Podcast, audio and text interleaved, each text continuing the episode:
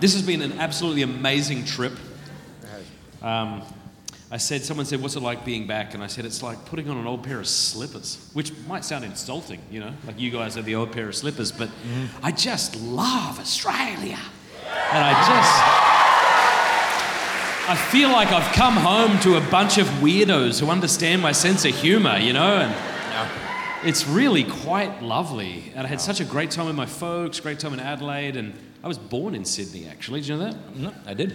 I was born in Ryde Hospital. And uh, my dad was in the Navy. We went back to South Australia, grew up there. So this is, this is, the last time I was in Sydney, I was 12, I think. So, Wow. how has your experience been? Oh, it's been awesome. I got to uh, see a koala up close. That was awesome. Got to hand feed some kangaroos. Had some good Lebanese food while I was here. So, but, but I um. I learned on my last trip uh, to Australia the, the real secret of eating with Lebanese family. Don't sit next to the mom, okay? She will feed you till you explode. And I remember being over in the Holy Land, and uh, I was eating it with a, with a family over there, and I sat next to the mom, and she just kept piling it on, piling it on. It got to the point where I, I just couldn't take it, and I'm like, I, I really can't, I can't fit that in. And she said, fold it in half. And I said, it's the same amount of food if you fold it. She's like, eat, eat, eat. Uh, so, yeah, no, but it, it's been awesome. I've had a blessed time here. You have an amazing level of stamina, right? I got here nine days ago. I'm still bloody tired. you got here yesterday on a plane. And how many talks have you given? Well, I guess we technically had four yesterday. Uh, I think this would be kind of the fifth kind of thing today, and then It's we've got two more tomorrow on the plane, and then home. So. Whereas yesterday, I'm like, Charbel, I'm really going to need a break. and you're non-stop. It's very impressive. Have you always been like that? Um, yeah, because when I, when I travel on the road, we try to condense all the presentations to get to as many kids as possible. So we'll typically do three, four, five assemblies a day. I remember coming to one school when I was just getting started, and uh, we did eight presentations in one school because they didn't want to have separate assemblies. They wanted me to get all the students eight classes in a row. And, and so I just kind of got used to being able to say, hey, I'm just going to go full tilt on this and give everything I got and then uh, and so in that way it affords me the opportunity to reach as many teens and still get home with the family instead of kind of stretching it out or doing fewer presentations so What's the most awkward thing that's happened while you gave a presentation? where to begin um, i had a school catch on fire once during a talk i um, i've had whoa, multiple whoa, whoa, whoa! Stop. What happened? Oh. Doing an assembly, there's probably 1,400 eighth graders in the auditorium, and this woman just walks right down the middle aisle where I'm on stage in the middle of the talk. She says, Come here. I'm like, Can I help you? She said, The school's on fire right now. Like, "Oh, Run for your lives! And all like that. No, I, uh, I said, Kids, we're going to have a little recess right now. Uh, and uh, yeah, so that one was kind of weird. I've had uh, multiple kids pass out during the assembly, uh, typically during the STD part of the talk, which is kind of funny uh, enough. But that, that happened multiple times. I've. Um, I remember I've had stu- I remember two girls in a public high school broke out in a fist fight in the middle of the assembly, and I had to kind of jump in and break that. But I think one of my favorite ones is um, I bring a volunteer up on stage, a high school boy. Try to pick a, a big guy, and I picked this guy, and there's like 400, 600 high school boys, and he raised his. I'm like, yeah, come on up. He comes up on stage, and he's a big kid. I'm like, oh, what's your name? He said, Potato. oh, uh, and uh, as we're speaking, I can hear the metal underneath the stage starting to bend and creak under the weight of this boy. And sure enough, within a few moments, the entire stage collapses under both of us. No. We jump off the stage, the podium falls down, the bottle of water, the notes, the mic, everything smashes, and the you know 600 high school boys went ballistic. They were like chimpanzees in a Super Bowl commercial, like ah! Like, they just went nuts. And finally, all the dust settled. I'm like, they feed you good here, don't they? And he's like, yeah, they do. And you know, so just finish the whole rest of the assembly on the floor. So Oh, okay, so you had a Yeah. broken stage behind you and Yeah. you were in front of it. yeah, it was a good icebreaker. It was really You know, it's funny. I, I've been doing this for a long time, but I don't have good stories like you. Yeah. My wife's like that. Like, we'll have the same experience. Oh, I got one story. We'll have the same experience, and as she's recounting it, she's got like a Hollywood way of viewing the world. It's not that she's being insi- or like untruthful. It's just I don't. Does that make sense? Yeah, no, she's no, like relays reality in a much more exciting way. Here's the exciting thing that happened. Um, it wasn't really awkward, but my wife and I were driving through Nashville after a speaking engagement, and we took all of our kids with us, and we had stopped at this coffee shop. It was like a coffee shop. Well, it's like a I know it's well gas station, but it was good coffee. I know gas station coffee sounds terrible, but and the fella was helping us out, and he brought us the coffee, and we he saw that we had four kids. You've probably heard me tell you this. He said, uh, "Geez, don't you guys have a TV?" Oh boy. And I said, if you think uh, TV's better than sex, you're not doing it right. and I was so happy because most of my life involves me thinking three hours later what would have been a great thing to say. yeah. Perfect timing. But you have eight kids. Yes. Yeah. Well done. Eight kiddos. Blessed. No. Nothing better. It's like What, what kind of comments do you get? oh, it's like owning a restaurant where your customers never leave. You know. uh, But uh, I mean, but there's nothing better. I mean, we're spoiled so rotten. You know, and and people look at us like like they pity us. You know, like, what are you thinking? Like, I remember my, Crystalina was once at a grocery store and she had like probably four of the kids with her and was this, this, you know, grocery cart overflowing. And two women right behind her said out loud, right in front of her, why would any woman ever want to do that to themselves?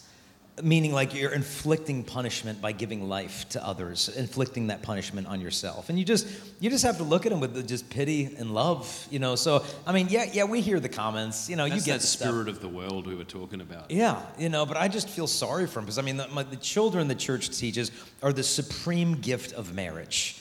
It, it's almost like imagine you get married and you get to the reception, there's all your presents there. Then there's one present like the size of a refrigerator. Imagine seeing that and being like, oh, well, we'll open that up in like five years when we know each other better. It's like, no, no, no. You'd go for that one first. It's the supreme gift. And mm-hmm. people say, well, we don't want to have kids until we like, we want to get to know each other better, then we'll have kids. I'm like, oh, have kids. You'll get to know each other real good. So. My new advice for young people, and I'm saying it unironically, is get married before you're ready and then have more kids than you can afford. Yeah. You know, and, and, and God knows what you can uh, mentally That- afford. Yeah, that doesn't mean don't discern. It's Yeah. just that we often hide behind the word discernment. yeah. Because no one can argue with you. You're like, I'm discerning. Well, that sounds holy. Yeah. Yeah. you know, and, you know, people tell me, like, oh, how do you afford all these kids? Like, but you become more productive when you have kids. You invest more wisely. You, you earn, you work harder. You, I mean, you spend differently. And ultimately, God's the father. And he's never going to leave his children unprovided for. And there's, so there's never been a day the lights haven't been on, the food hasn't been on the table. Yeah. You trust the father. Thank you. All right, so I cannot see the timer. You need to know that. So from now on, you need to let me know. But I am so honored because I've heard great things about this very good Archbishop. Archbishop Anthony Fisher is going to join us Yeah. on set. Yeah. There we go. Meet you today. Great to be with you. Why is everyone laughing? Oh, there's the there's the timer. Oh, you're 10 minutes. Where did you grow up? Here in Sydney. Okay. And when did you join the priesthood? How old were you? So I entered the Dominicans when I was nearly 25. Uh, I was ordained in 1991 as a priest. I was ordained as a bishop 20 years ago. and if somebody had told you when you joined the seminary that you'd one day be the Archbishop of Sydney, I would have run away. good thing they didn't ask, I tell you that then. I, I, got, I got a couple of questions. You were just over in Rome. Could you please help me understand what the word synod means? And what was the synod of synodality like? okay. Careful. Yeah, Matt, Matt likes to ease into the interviews. Someone asked me if sin nod, that the word sin was in there deliberately. Uh, no. It's S Y N, sin as in with. Uh, it's, and odos means uh, with someone on the road, on the way. So the idea is that we're together, going together somewhere, like the two disciples on the road with Jesus on the way to Emmaus. Uh, the synodality idea is that we should think of ourselves as a pilgrim people all together with Christ on the way to heaven, uh, and that that means that we should be constantly listening to each other and above all to Him through listening to each other, supporting each other, getting each other on the way to heaven, so on the way to God. That's how I understand synodality. Historically, synods were normally gatherings of bishops in particular. Uh, sometimes they had lay advisors, theologians, and others to advise them, but principally they have been meetings of bishops. But this recent one was different in that a number of the full members of the synod were lay people. Right. I mean, there's obviously been a lot of controversy around the synod. I, I hear that you know people are trying to push for women priests, maybe that the church change its teaching on certain sexual acts. I don't know how much you can say, but was that prevalent at the synod? Was that a hot topic among the people you were chatting with, or? Look, I think the, the, the, the topics that were raised were pretty clear in the instrumentum laboris that was made pop- public before the meeting, and we did follow that. So, so you can guess what topics got some discussion. Uh, but interestingly, the Pope kept saying before the meeting, during the meeting, and since the meeting, Catholic teaching is not going to change on things like the ordination of women, uh, like the, the, the purpose of sex being marriage and, and the procreation of children. Uh, that celibacy is a great gift in the church, and he's not going to be, he said he'd rather die than be the Pope that stops celibacy uh, for the priesthood. So I think, despite those who want to use synodality for various causes uh, of the age, the Pope himself made it very clear that that's not what it's about and not what he's looking for. And I was heartened to see that he actually rebuked the German bishops recently. Um, maybe people don't know about that. Would you mm. share? so that in Germany they have been pursuing a, a so-called synodal way, where they've had uh, a series of assemblies involving uh, uh, lay associations as well as bishops. And it's, they have called for complete change of Catholic sexual teaching, uh, change of the church order, of a lot of the, the, things we, the ways we celebrate the sacraments, and more. Uh, and it has certainly alarmed Rome. Uh, and there have been a number of interventions from the, the prefect, the doctrine of the faith, and also from the Holy Father, saying to them, keep communion with the church, with the apostolic tradition. You might be from a very rich country, you might be highly educated, whatever. You need Christ and you need the church as much as everyone else. And uh, I'm, I think I'm, I'm fully with the Pope in, in calling us all into communion. I had a great time uh, several years ago. I got to speak in Uganda and meet some wonderful um, Catholic leaders there. What was it like meeting the African church, the Asian church? It was one of the real joys of the synod for me that the way we met was normally we were in tables of about 12 people uh, for much of the time and we heard each other and got to know each other. You'd be at the same table for about a week and then you'd move to another table and you'd meet another group of 12 people.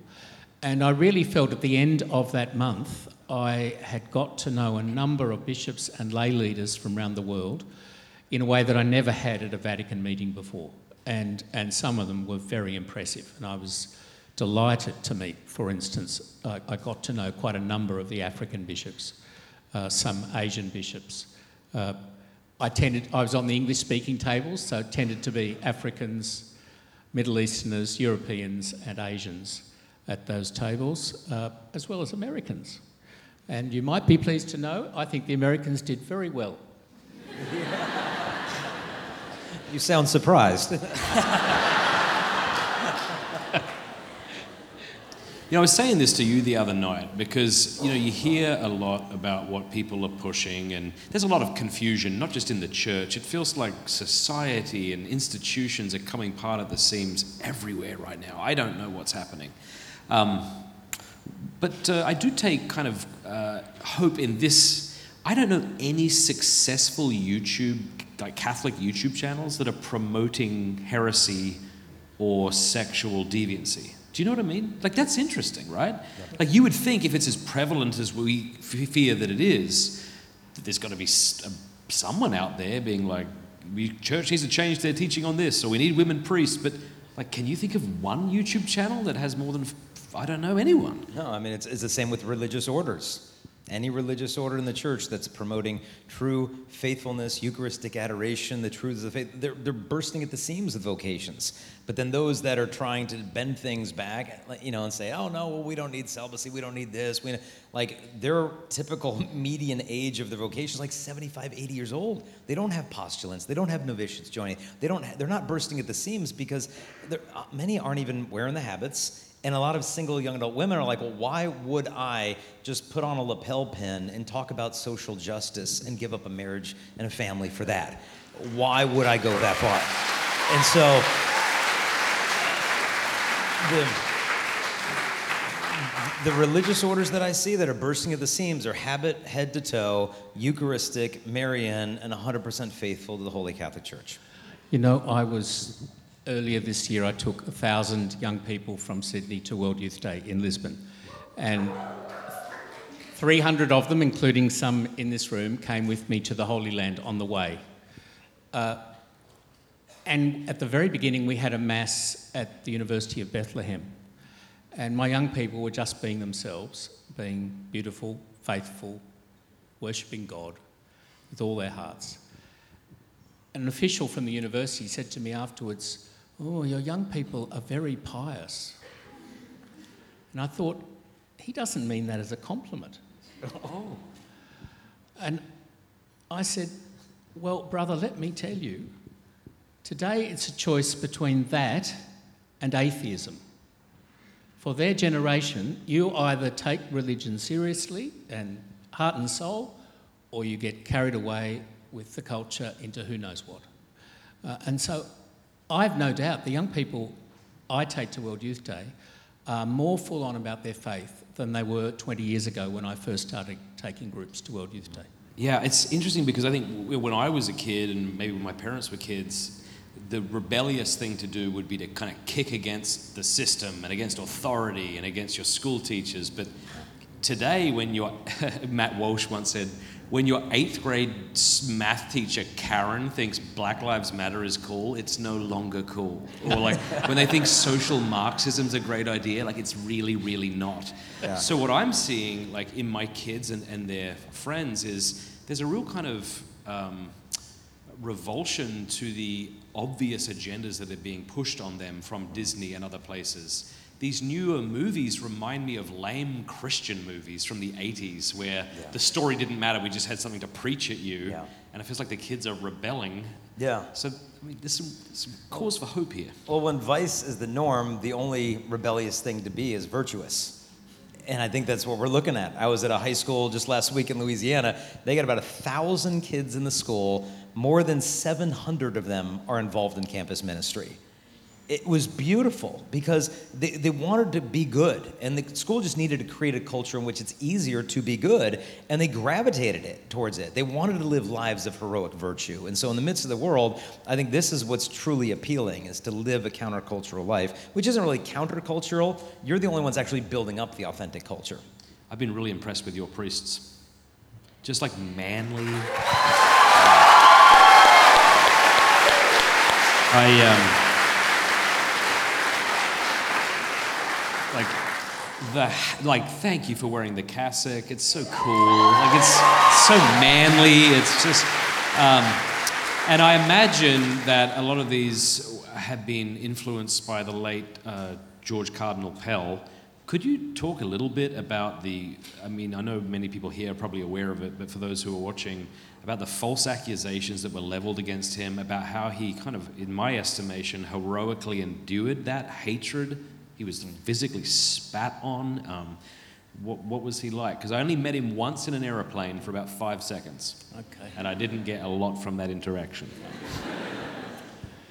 Uh, well, I knew him very well. He was a huge influence on me and a very dear friend from when I met him in the 1980s till, till he died last year. I, uh, at the beginning of this year, I uh, happily was in Rome for Pope Benedict's funeral and spent a few days with George in what turned out to be the last week of his life. Neither of us knew that, uh, but it was a real gift from God for me to have that, that precious time with him towards the, the end for him. Uh, he was a man of, of great faith, of deep prayer, uh, very, very faithful to the gospel of Jesus Christ. Christ was absolutely the Lord of his life in everything. It wasn't about politics, it wasn't about fame, it wasn't about ambition, it was about Christ. And he loved his church, uh, and he wanted to share that with the world. And when you see, if you read his prison diaries, how after being falsely accused, falsely convicted, falsely imprisoned, any of us would be bitter after that. I'm, I'm, I'm afraid that I would be bitter. Uh, it would make me angry with the world, maybe with God, certainly with the judicial system and my accusers, uh, when he knew full well he was innocent. He came out of prison, if anything, more gentle, more merciful, more forgiving than he went in. Uh, he called it his, his 404 days in, in uh, solitary confinement his long retreat. And he did seem to come out of this retreat an even better man. And uh, well, I hope all of us can endure persecution in such a spirit and, and be the better for it. Yeah, because I, I, can imagine, like, in my mind, if I endure persecution, but everyone knows I'm innocent, like, yeah. But if I'm, if everyone thinks I've done evil things, and you're in this prison cell, knowing that the news media is taking it to 11, and they're trying to convince everybody he's, he's done something he hasn't, that just must be such a lonely place to be in. Mm. What was he like as a, I mean, do you have any kind of anecdotes about him? Not ones I can tell here. Oh. Oh he, had, he had a wicked sense of humour. Uh, he loved to, to tease people. Uh, he would. Uh, I remember one day going to him as a young auxiliary bishop and saying, Look, I've, I can not cope with any more jobs. You, know, you keep giving me, I keep getting these letters saying, Thank you for accepting appointment two, uh, XYZ. And, and he said, What do you mean? I said, Well, I'm on 22 committees at the moment. And he said, Really? Well, you know, if you've got time to count how many committees you're on, I can put you on another one. Uh, uh, that, that, that's, that's his sort of sense of humour. It was wicked and, uh, and very amusing. I remember he told me once that he was trying to explain Australian humour to officials in the Vatican. and he said, you know, in Australia, we, if someone, you really like someone, you slap them on the back and say, oh, you old bastard. and this official said, bastard? they accuse your mother of immorality and, and you think this is friendly? And George said, Well, in Australia, that's friendly. I think Matt used the words four times last night in his presentations. yeah. Yeah. You know, I'm sure as a bishop, you keep abreast of what's going on in the church. Um, but Jason and I were talking last night about how um, when you invest emotional energy in things that you have not been given authority over, it reduces your capacity to lead in the ways you've actually been called to lead, to have authority over the things you really actually should have authority over. And I get, I get it. Uh, you know, I remember my parents, who were very beautiful people, they would watch the news every night, you know, and, and I just, you know, I said, why, I don't want to do this. And why do you watch the news? And they said, well, don't you want to know what's going on in the world? which I think is just a defensive way because I don't know. I think it was more about entertainment. You know, I think news is often more about entertainment, but we pretend it's this sophisticated thing where I'm educating myself. When much of the time, maybe just some of the time, we're entertaining that sin of curiosity that Aquinas talks about, right? We don't often think of curiosity as a sin, but when we invest our mental energy in things not for the glory of God, things that don't concern us, I guess what I'm asking is do you agree? And then what advice do you have to us young Catholics who are being bombarded constantly with bad news, not only around the world, within our country, but within our church? I think you're quite right. When St. Thomas says the curiositas is a sin, uh, a vice, he's not saying we shouldn't be inquirers. He's the big one for pushing us to ask the big questions in life, uh, to, to, to keep asking the big questions and searching for the big answers and go to the reliable places to find the right answers. Uh, so he, he wants us to be curious in that sense that we use the word, but he doesn't want us to be distracted. You know, the kind of person that goes to the library to for a book to answer this essay question, and oh, they find another book on another question, and they start reading that, and then another one over here, and they never get to finish their essay or even to start it.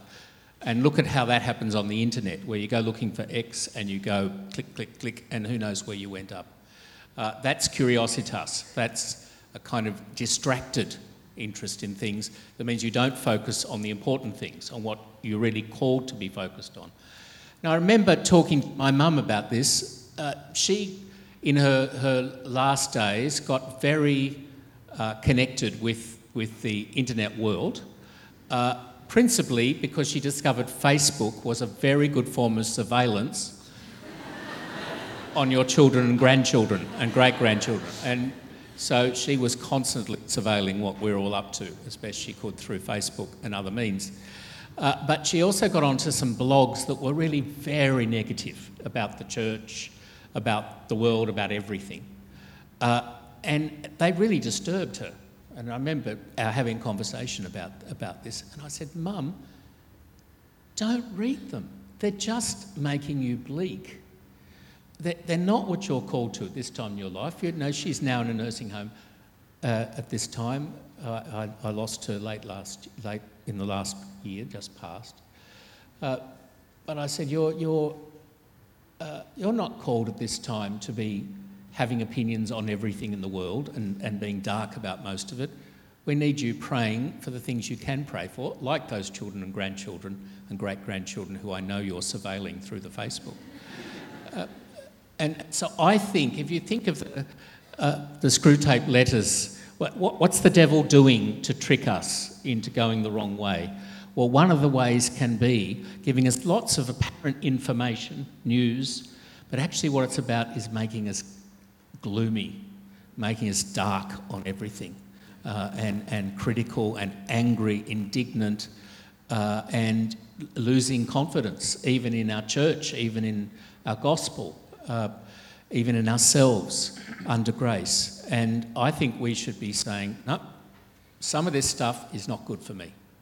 Some of this stuff uh, is actually from the evil one. It's, it's going to, to, to make my heart dark. And I'm going to go for things that will inspire me, what my real vocation is, that will make me want to share the gospel, the love of Jesus Christ with all the world. Thank you. And Jason, you said that great thing last night. I'll never forget it about if you knew everything. Yeah, I mean, we were just discussing you can go down a rabbit hole of online news stories about everything going on in the church and these conspiracy theories and what about this and what about that. And, you know, at the end of the day, I thought, like, okay, what if I knew the depths of every conspiracy theory regarding the church, the depths of the truth of every single thing? What would I even do with that information? Right. Nothing because I'm not entrusted with the entire church. I'm entrusted with my domestic church. That's what I'm in charge of. And so sometimes we got to turn it off and I think have the attitude like St. Um, John, Paul, or John the 23rd said, had. When he'd go to bed at night, sometimes he'd look out the window to the Vatican, to the world, and he said, God, it's your church. I'm going to bed. Archbishop, they're telling me to wrap up. It's been lovely to chat with you. I hope we get another chance to talk. But God bless you. Thank you for being a good bishop. And thanks for having us.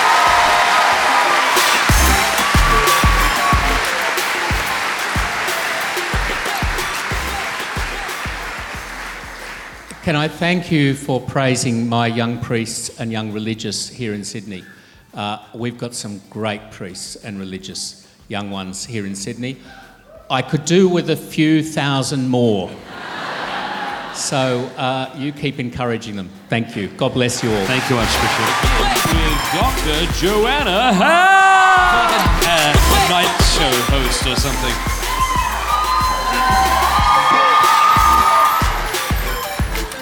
Thank you for being here. I just saw you in Adelaide. Oh, I know. You've been everywhere. and I just can I just say something about Jason? Yes. So when I met my husband, he didn't know he was going to be my husband yet.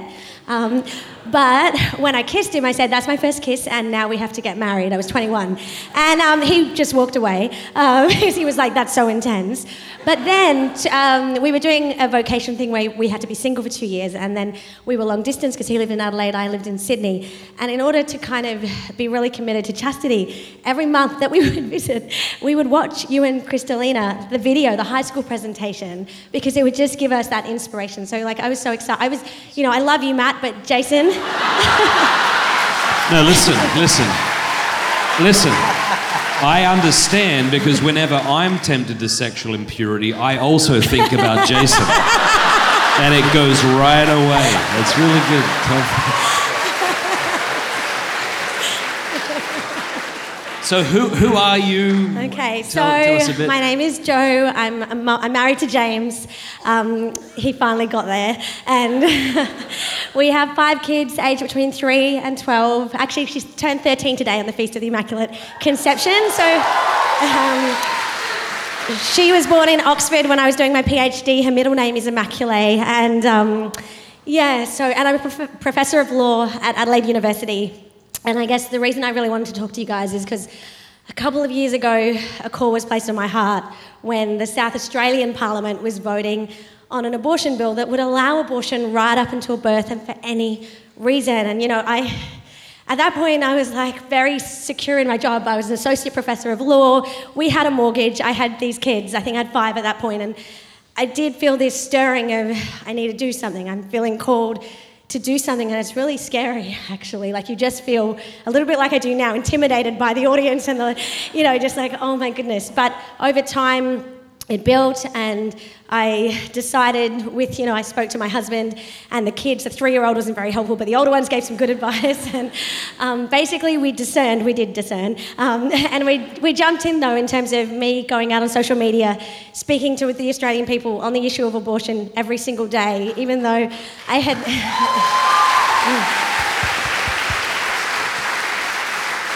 And you know, I knew it was I knew it was career suicide and social suicide, but I also knew that I had to trust that this call had been given to me and I had to follow it. So um, I actually didn't know how to post on socials. I'd had a Facebook account when I was 20 and let it go because I found it inspired feelings of jealousy and competitiveness in me.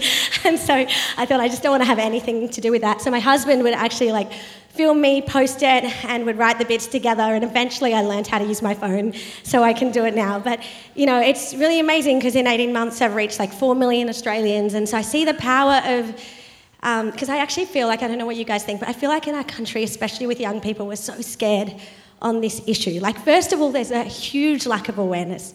People don't realize you can have abortion right up until birth for any reason, wall to wall. Like in America, there's only eight states with laws as extreme as Australia's. And you know, we've, we've killed full term babies at 37 weeks for any reason, so it's full on stuff. But I feel like our generation, we're too scared to speak up because we're afraid of like, what will it look like for me? You know, like what will it look for, like for my career and for my relationships with my family and my friends? And so I really wanted, you know, your advice to all of us around this is the biggest moral imperative of our generation. Like, just while we're being here today at the Purpose Conference, 240 Australian children in utero have been killed. And every year it's 88,000. So, leading cause of death. So, what's the call for each of us? Like, sitting here today, like, what, what is it we need to do? I think you'll have a much better answer than me, but I'll begin by saying that this, I think we really have to view this as a spiritual war and a clash between uh, light and darkness. And I wasn't joking when I said abortion is like a sacrifice to the demon Moloch. And, um, you know, I think we're currently, me and a friend of mine, Father Jason Sharon, are in the process of praying about, and he's spearheading this, building a gigantic shrine in Pittsburgh or outside of Pittsburgh uh, to pay tribute to the Blessed Mother for the overturning of Roe versus Wade.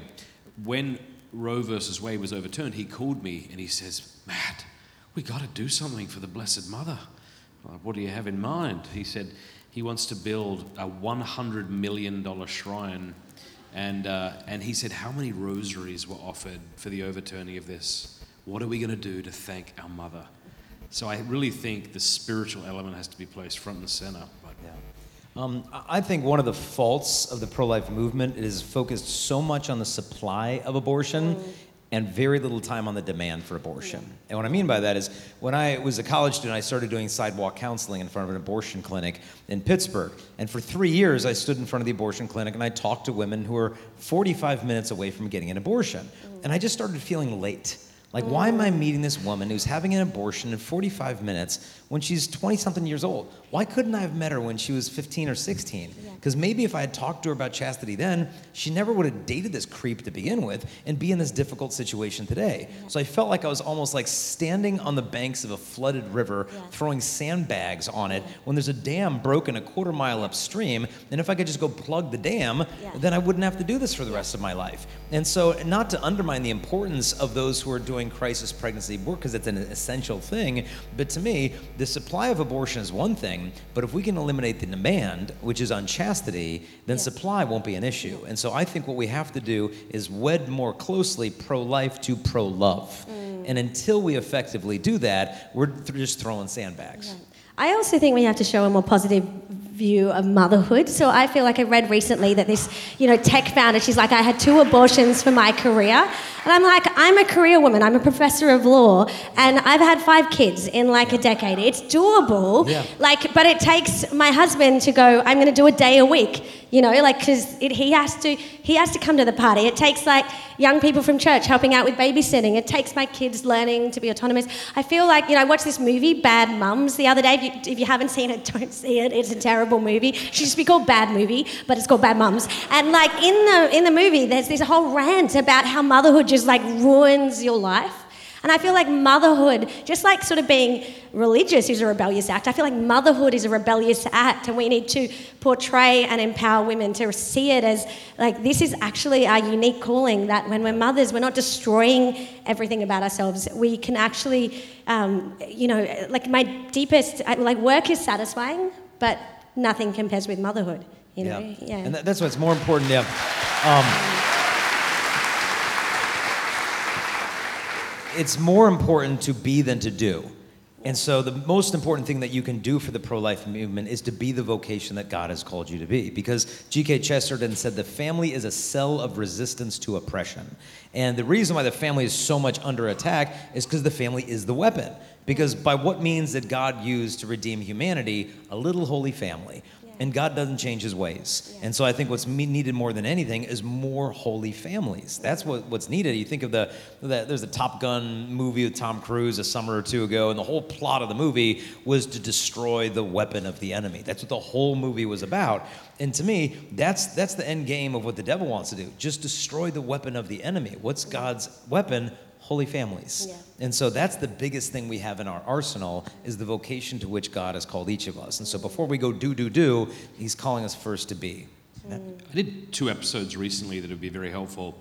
Um, I'm convinced that abortion is the fruit of feminism, which I've come to believe recently is evil root and branch. Um, and if that sounds over the top, I'd recommend people check out an interview that just released today on Pints with Aquinas with Dr. Carrie Gress, um, who uh, has a PhD, uh, philosopher. She did a deep dive into feminism, expecting that the first wave would have been fine, but then it went off the rails or something. And what she found was something very, very different. Um, just to give one example, Mary Wollstonecraft is said to be the mother of feminism, but it was really her son in law, Percy Shelley, uh, who is, was the fuel behind feminism. And Percy Shelley once tried to summon up a devil in a crypt and then believed that Milton's Satan in Paradise Lost was actually the hero. So that's how it begins. And what you find throughout the history of feminism is this trifecta of uh, this desire to des- destroy the, the patriarchy by destroying marriage. Uh, so free love is something that was, has always been promoted, which is a, a silly way of saying it. It's not free, it's not love, it's like enslaved passion. Um, spiritualism and the occult is found throughout th- the whole thing. Why? Because often in spiritualism and the occult, you have a woman and a high priestess, so this desire to overthrow the male hierarchy. Um, and then, of course, trying to overthrow men in government. And so, uh, yeah, I think it's, it's the bitter fruits of feminism, which is hateful towards women. So I think you're exactly right that um, doing flows from being, and so we have to reorient things to show the beauty of motherhood. Yeah, because. Um, yeah, especially in this day and age. So what were they talking about the other day? About dinks or something? Double income, no kids. Yeah. Yeah. Yeah, it's Yeah. a You know? lovely acronym online. Yeah. But it's just, it's poverty because It you have these people being like, look, we got all these pictures of us hanging out in the Turks and Caicos Islands, and now we're doing this. We don't need to worry about kids. We got double income. It's like, okay, what are you going to do with all those Instagram photos when you're like 75 years old and nobody's visiting you? And all of your friends have grandchildren and they're celebrating all of this stuff. And what, what are you just going to go back to your phone and, hey, that, that was great? Um, it's Yeah. poverty. It's the poverty of I'll- I'll, get, I'll let you get the last word before Thank we wrap up. But one final thing I would say is I mean, we don't want to fall into the trap of having to pretend all the time that I just love being a mother, don't you know? Because being Oh, a mother's yeah, it's bloody really hard sometimes, But I think it's really important that we have friends that we journey with who we share our struggles with. But that we really have to show the world that motherhood and fatherhood and like loving your wife, loving your husband is. Well, it's ultimately really fulfilling and deeply meaningful. Like I think when you lean into that vocation, that's when you are, you know, the glory of God man fully alive. I know you guys have been very profound. I just want to say, can you guys follow me on TikTok and Instagram at Dr. Joanna Howe? Tell your friends because we need to build our pro-life movement. When we become a tidal wave is when we will defeat abortion in our country. Thank you guys. Thank you. Michael and Lorenzo. Hello, guys. Welcome, welcome. Nice to see you. Do us a favor, and let us know what your name is and where you're from. Oh yeah, I got the mics. That makes sense. Um, so I'm Michael. Um, what am I? 24 now. Um, I'm from the um, beautiful progressive utopia of Canberra, a few hours from here. And um, what about Are me? they from Canberra or do they like oppressive utopias? I couldn't tell. I don't. I got no idea actually. Um, and I've just finished uh, university. Thankfully, it's over. And now I work doing. I don't know what. Don't ask me. It's like consulting. It's kind of vague. Um, and I'm engaged to be married to a very beautiful woman. I think so in about a month. So Awesome. Yeah, that's Thank that's you. me.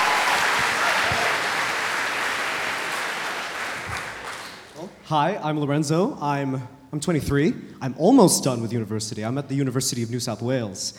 And over there, I major, I study mechanical engineering and philosophy, right? So that's, uh, that's what I do. I'm almost done. Back when I'm not doing this anymore, but I worked as a university ambassador. So I did outreach, kind of going to students out in Western Sydney, telling them basically about you know their opportunity to go to uni basically so i, I, I had like i have like kind of an in like a, and a way in into kind of learning into the inner workings of UNSW. Fantastic. And so, am I right in thinking you have a question or something? Yes, yes, you would be right there. Um, go over there. so, um, And why are you together? So apparently, it's not what it looks like. The, the, the, the powers from heaven decided that apparently our topics were quite similar. Ah, I see. So I'll let I'll let um, Okay. I'll let him start first because he has he he can do that, and I'll kind of riff off of what he says. All right. Um, so, you know, at risk of sounding like one of those um, rigid trads, um, my question is basically I I don't think I'm alone in feeling this, but I feel like we've, in the church, we've kind of thrown away a lot of. Um, a lot of our traditions that are really good, like if you think of, I don't know, if you think of any church built after 1975, I don't know, it doesn't look very nice. Um, or whether that's music or um, even in liturgy or whatever the case may be. And just wondering what you guys think, kind of on a practical level, how as young lay people, we can, you know, do our, do our little bit to try to build up our own, like small, small scale parishes, communities, and stuff like that. Is, is that even our job to do? I don't know. I've honestly got no idea. That's why I'm asking. Right, and on my end, I guess my question is kind of of the traditional, like asking about kind of bring back the traditional, but I guess of a more like intellectual bent, kind of within the university. See, I mentioned before that I was a like, that I majored in philosophy, so I'm really really interested in that stuff, and kind of dialoguing with people at university they they're in they're thirsty for kind of looking for things which are robust, like intellectually and true, right? And religion to them seems kind of just like a club, like a society to join, because it doesn't seem you can't take it seriously. But when you when you present them with that, when you present them even the hint of like the full edifice of like the intellectual tradition, especially the stuff as you find in someone like Thomas Aquinas or Aristotle or the scholastics, right? At, if they're not convinced, they're at the very least shaken out of kind of their complacency, right? And so my question on my end is, right, how, how best can we articulate that the classical philosophical tradition, the, the, stuff that undergirds the teaching of the church, right, and present it in a way that, that can evangelize uh, people at universities today? Yeah, so two questions. One has more to do with tradition, the other has more to do with the intellectual tradition. Yeah, we um, just moved into a house in Steubenville three years ago, and there was shag carpet everywhere. There was white shag carpet in the dining room. and we ripped it up, and, and well, first we cut into it, and we realized there's beautiful hardwood floors under there. And my wife said, Who would do this? I said, It's the same people who invented liturgical abuse. I don't know why they did it. this was beautiful. We didn't need this. Um, but yeah, I think there is this real desire on the part of young people. Like, we don't want to be pandered to, we don't want to be patronized. We want somewhere to go and kiss the earth. Like, I want to go and fall on my knees. I want my hunger for God to be treated with seriousness, you know? So I think it's a shame when maybe it's the case that certain people or churches think what they have to do is entertain us. It's sort of like what you said earlier. If he comes to you and learns pleasure immediately from the woman or the man, then maybe that's what he'll learn to keep coming back to. If you think that your job as a priest or as a church is to entertain, and that's how you're bringing them in, well, you better keep doing that. But the point of the church is to, to proclaim, repent, and believe the gospel. And uh, it might not be as initially attractive, but it is the way to salvation. Yeah, and I think that one of the ways this really needs to be reflected in the church moving forward is in our architecture. I had heard of a uh, uh, someone describing modern Catholic architecture, and he said it's actually a burp in the history of architecture. It's there's no contribution that we're offering right now. And if you look at the technology that we had right now, if we had the piety of like the 14th century and they gave them our technology, what they could build, I mean, the Duomo in Milan took 700 years to build that thing.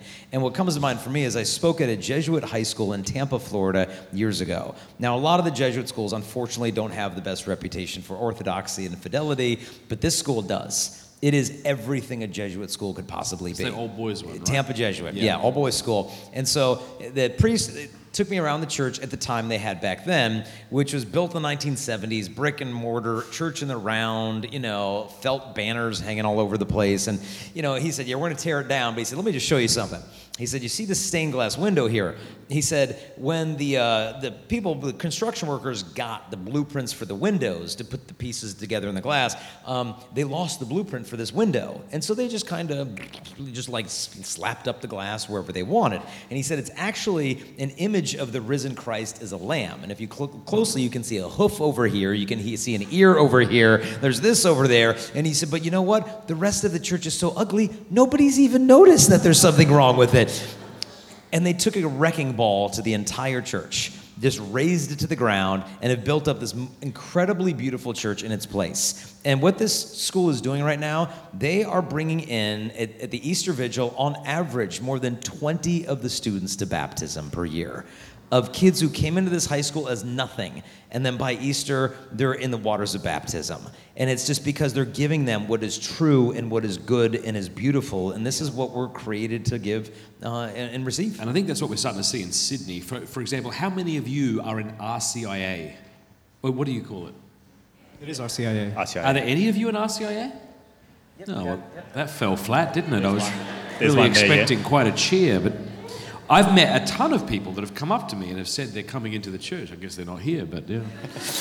But I guess to your question, your question has to do with particularly like what can I do? I think one thing you can do, if I were a single man, I, I would perhaps be I would perhaps have more dedication to my local parish, and I would praise my priest to no end whenever I felt like he did something courageous for which he would get blowback from the congregation. Yep.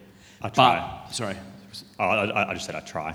Yeah, but if I, but as a married man with children, I don't have time. Like, I'm not going to bring my kids to this parish because it's my local parish if I think it's garish and if they play the City of God song. I'm not doing it. Uh, I, I, would, I would rather drive an hour to find somewhere where we can find reverence, intellectual tradition. Um, I don't. I mean, not everybody needs to understand, you know, Aquinas's uh, five proofs for God's existence, but some people do, and uh, it's impressive when they do. Um, Dr. Ed Feser obviously has done a great job understanding and articulating the five ways, and I think um, you're right. It's. Uh, I think that atheists and skeptics are impressed when we refuse to use bad or even mediocre arguments for God's existence. When we can do what Thomas Aquinas does and kind of reiterate their objections to the Catholic faith better than they can, which is what he so often does in the Summa and elsewhere, um, and, uh, and then give people sort of substantive answers to their questions, even if those substantive answers go above their head or are too difficult to figure out. Um, someone, we, we absolutely need to be doing that. Yeah, that's right. Uh, one thing, one last thing I'll say about that is that, you know, I think um, Archbishop Fisher talked about that kind of the synodal way, right, where, you, where you're walking along with the person, right? Part of that is when you do kind of present it, and I know this from experience, when I articulate kind of, you know, Aristotelian philosophy to people, it, it flies over their heads. But, you know, you, you establish something like, I do philosophy group over at UNSW, right, where I kind of teach people how, like the basics of classical philosophy, right? And taking them through the entire year, they will start to understand it. And once they do understand it, they'll realize that it, that it makes sense. The Catholic faith makes sense and is impressive. Yeah, I think it was Bishop Barron who said that when he was in high school, a priest laid out the five ways, and it was something rather simple. And I think he said, I didn't really fully comprehend it, but I, I knew it existed. Like I knew there was an intellectual explanation uh, or underpinnings of the faith, even if I couldn't fully understand it right away, which is really important for people to understand. Well, last Um, word? Yeah, I, I mean, I guess, I don't know, I guess I was just thinking as you were talking, it's like from my perspective, it's very easy to be discouraged about, you know, things in the church. I'm not like talking about the things that we don't need to worry about that are like far away, but even like in your own parish. But I guess just trying to accept that it's, it's, it's not actually going to be perfect. And I, I think I heard you say this once. It was that on one of your podcasts, it was like, I don't actually deserve um, a good liturgy or beautiful things like that. I actually deserve hell, which is a happy thought. Um,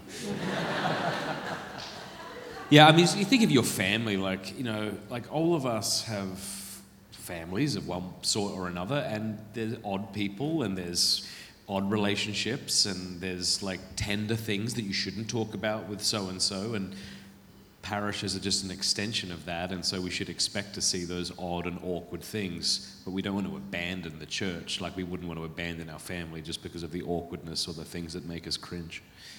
All right. God bless you both. All right, Thank thank, you, you. fellas. Oh, thanks, guys. Okay, we have Joyce and is it Eliza? Eliza? Welcome to Pints with Aquinas. Who are you? How are you? And where are you from? Hello, hello. My name is Joyce, um, aka Joyceful Mysteries. Um, that's because I have a page, follow it, Facebook and Instagram, where I sing poetry and all that. Where I'm from, Livo Town, 2170. um, I'm a marketing coordinator at a plumbing company. nice dealing with poo. Um, and and also, I am a youth leader with the Smaskin movement, Australia. But first and foremost, I'm a daughter of God and hope to bring glory to God with everything I do. So, that's me. Thank you, Joyce. How do I how do I follow that one up? Um, yes, it's Alyssa. It's Alyssa. Um, yeah, I'm Alyssa. Um, I am 22. I work in USH, Sydney Catholic Early Childhood Services. What do I do for work? OzTag and Toasties. Nice. I love it. I love it. I reign from Liverpool as well, um, and I'm from the Samaskin community. Shout out to the Samaskins. Um, and yeah, and I also am a student, and I am from ACU Strathfield Campus Ministry. Ah! So That's good. what I was hoping for when I said RCIA. Very good. Well, thank you for being here. And Thank what did what did you want to talk about? So my topic is on mental health. Um, it means a lot to me uh, to bring this topic up. It's not talked about much, and I'd like to, I guess, get your opinion, advice on how us young adults, youth, um, can accept mental health, um, how we can um, deal with it um, in a Catholic understanding, Catholic perspective, and also, like most of us here working at uni, how we can, I guess, um, I guess, open it up in our workplace in a safe environment and eliminate the stigma around mental health. I'm very passionate about advocating for mental health after, you know, what I've gone through, and so now I'm happy to talk about it. I guess now. yeah, So- thank you. And, and did you want to follow up? Oh, so that- yes, yes. Um, the topic that I want to be talking about is you guys have been talking about it um, like a lot. Uh, it's spiritual warfare. We need to be talked about. Um, and on the terms of like we understand, or some people in the room do, but like we need to make it known to the young adults here um, about the father of lies, father of half truths, and why he delights in. Um, he delights in our wounds. And you guys were talking about it uh, yesterday. And um, how, uh, what's it called? I've been reading a book, Unbound, by, by Neal Lozano. And he says something on the terms of lions. You were talking about lions. And um, he goes something on the terms of lions love to prey on the wounded. And it's such a thing to understand. It's to understand in the world that we live in today, in 2023 especially, on why he's attacking young adults and our woundedness. And sorry, this is a lot of questions. Um, and also, um, why, like, and on spiritual warfare, what is it? Like, what, what do we put on for spiritual armor? And why do we, why is it important to pray the rosary and pray for the intercession of Mary, our mother? Thank you. Yeah. Could you give me another word for mental health? It, like, because that's like an umbrella term. Oh, yeah. I don't, and maybe it's Australian. I mean, we say in America, it's maybe it's more of an Australian term. What do you mean? Mental Are you talking about specific kind of issues that people might have, or when you say mental health, what are you referring to? Like anxiety, Oh, stress. Um, Okay. You know, all the different disorders that the doctors give you. Um, um, I'm part of an order of disorder. You what? Sorry. I'm part of the order of disorder. Okay. Order yeah.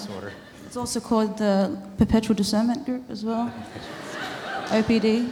Anyone in that? Yeah? Yeah.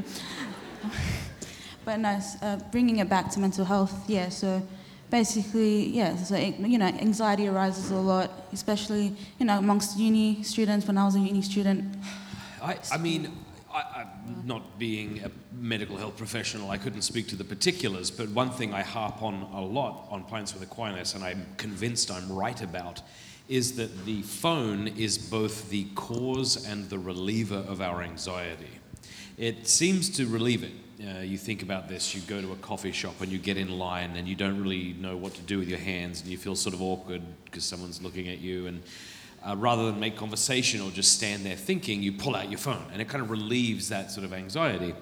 But it's also the cause of the anxiety because uh, when I was a child, you could get in touch with me by calling my house, by sending me a letter, or by coming to find me physically. That was it.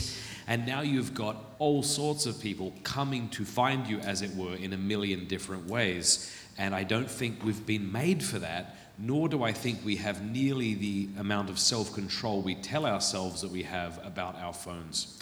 Uh, so I think we really have to put our phones in their place. I think for some of us, hopefully more than some, that might mean just setting it on fire and then apologizing your, to your parents if they bought it for I've you. it in the bin Uh, it might, you know, it might mean what I do is I have an office in Steubenville, and very often my wife hates it. I leave my phone at the studio, and then I go home for the night. I say I hate it because it makes her life more difficult, but that doesn't—I always say that doesn't matter. I feel good. That's what marriage is about. That's what I try to tell her. She, she doesn't get it because she'll try to call me. And for me, when I can just separate the, the, the loud, the binging right there, right? They're like the away from me, and then I can actually read a book, and time slows down, and life becomes a lot easier for me. I don't think because it kind of like the phone, I think, keeps us in this perpetual fight or flight response, right? Where you're engaging with text messages and emails and bings and phone calls. And then when you've got no one contacting you, you're still refreshing your YouTube page for some unknown reason um, to avoid yourself, I think. And so for me, in regards to what you just said about anxiety and stress, putting the phone away from myself in a very rigorous way has helped me personally. What do you And I, I want to confirm that. I uh, read a psychologist recently, and he said the average level of anxiety in today's teenager is the same level of anxiety for teenagers in the 1950s who were admitted to mental hospitals for anxiety disorders. That's the average. And that's all from the phone. 99% of that is from cell phones. And yeah, granted, there's anxiety that's happens with family dy- dynamics and things like that. But uh, to, to lead it into the spiritual warfare aspect while we have time, um, I think the most important line of defense for spiritual warfare is to live in the state of grace. That's the most important, simple thing, the, the basics of just remaining in the state of grace, using the sacraments, and having the prayer life. Instead of having this morbid fear that the devil's always going to find a way in, just don't give him more attention than he needs. You know, the Padre Pio, it's, it's like a dog on a chain. As long as you don't go within the reach, he's not going to bite you. And so, just to, to keep that in mind. And then tying it into the mental health issue, um, a couple things in terms of the mental health. One is to try to keep in mind that if you experience mental health issues, don't take upon yourself the burden that it's maybe because I'm not praying hard enough. And maybe I'm not holy enough. Because if I got really, really, really holy, then this thing would go away. But it's not going away. And I'm praying, and I'm still struggling with PTSD. Or I'm, I'm praying, I'm still struggling with anxiety. Or I still have this, or I still have that. And you need to let go of this idea that if you just got holy enough, the whole thing would just vanish. Because sometimes God, in the providence of His mercy and love, allows us to have limps of different natures, whether it could be spiritual, emotional, physical, or whatever, that binds us to Him in our weakness. And it's it's hard because it's like, no, I want to be free. I want to be able to run. I want to be able to fly. I want to be able to do this without this this hindrance. But God in His mercy is allowing us to struggle in this because He knows that it's teaching us the dependency that we need to have on Him. And so, what we need to do for our part in terms of the mental health, make sure you're finding a good counselor who knows Catholic anthropology because a bad doctor can actually do more harm than good by infecting the wound. And so you want to be able to find a good Catholic counselor and talk to them and pour this out. And don't think that I just need to get to my vocation, you know, and then this stuff is just going to be left in the, ba- in the past because this stuff is not going to get, ba- marriage is not a car wash. And a lot of people think that it is. Or I'm just going to get into religious life and then I'm just going to leave it in the past. No, because a lot of these things are often triggered by stress. And your vocation is bound to have plenty of that, especially as I know the, the married life. And it'll bring these things up to the surface like oil and water. And it's going to be more challenging to heal these within your vocation than prior to it. And so dedicate yourself to your healing process. Even though it's a grind, even though it's frustrating, find a good counselor. Pour your heart, whole heart into this. A friend of mine says, Your mind is like a bad neighborhood. Don't go in there alone. In other words, bring company, get a good counselor, dedicate yourself to this, and please understand that even sometimes mental health issues, that God can even be using that as a means to your sanctity, not as a sign of the absence of it. There's even a patron saint, Saint Dymphna. Uh, I think there's even like a podcast that they have on Catholic mental health issues named after Saint Dymphna. And so, yeah, don't take on the spiritual burden of guilt, thinking if I just got holier and more prayerful, the thing would go away. You know, in God's timing and in His His perfect timing. Yeah. Excellent. I'm sorry we don't have more time, but we have to wrap up. But God bless you and thank you so Yeah, much. for thank you, being thank you, thank you. Thank you. Now I think we have Emilio. I'm very excited. G'day, mate. Nice to meet you. No, no, no, no. You got to guess. You get three guesses. What's in the esky? What's in the esky? Wow. I know Matt likes bourbon. Uh, I don't know if that's a is it an alcoholic But see, present if for our it, host. was, if it was bourbon, they probably wouldn't chill it, would he? this is true. Okay. Is it pickled crab? nah, not pickled crab. One more guess. Is it a beverage of sorts? It's a beverage. Is it a beer? It is a beer. Is it a Cooper's Pale Ale? No, it's a good old hard-earned VB, mate. Oh.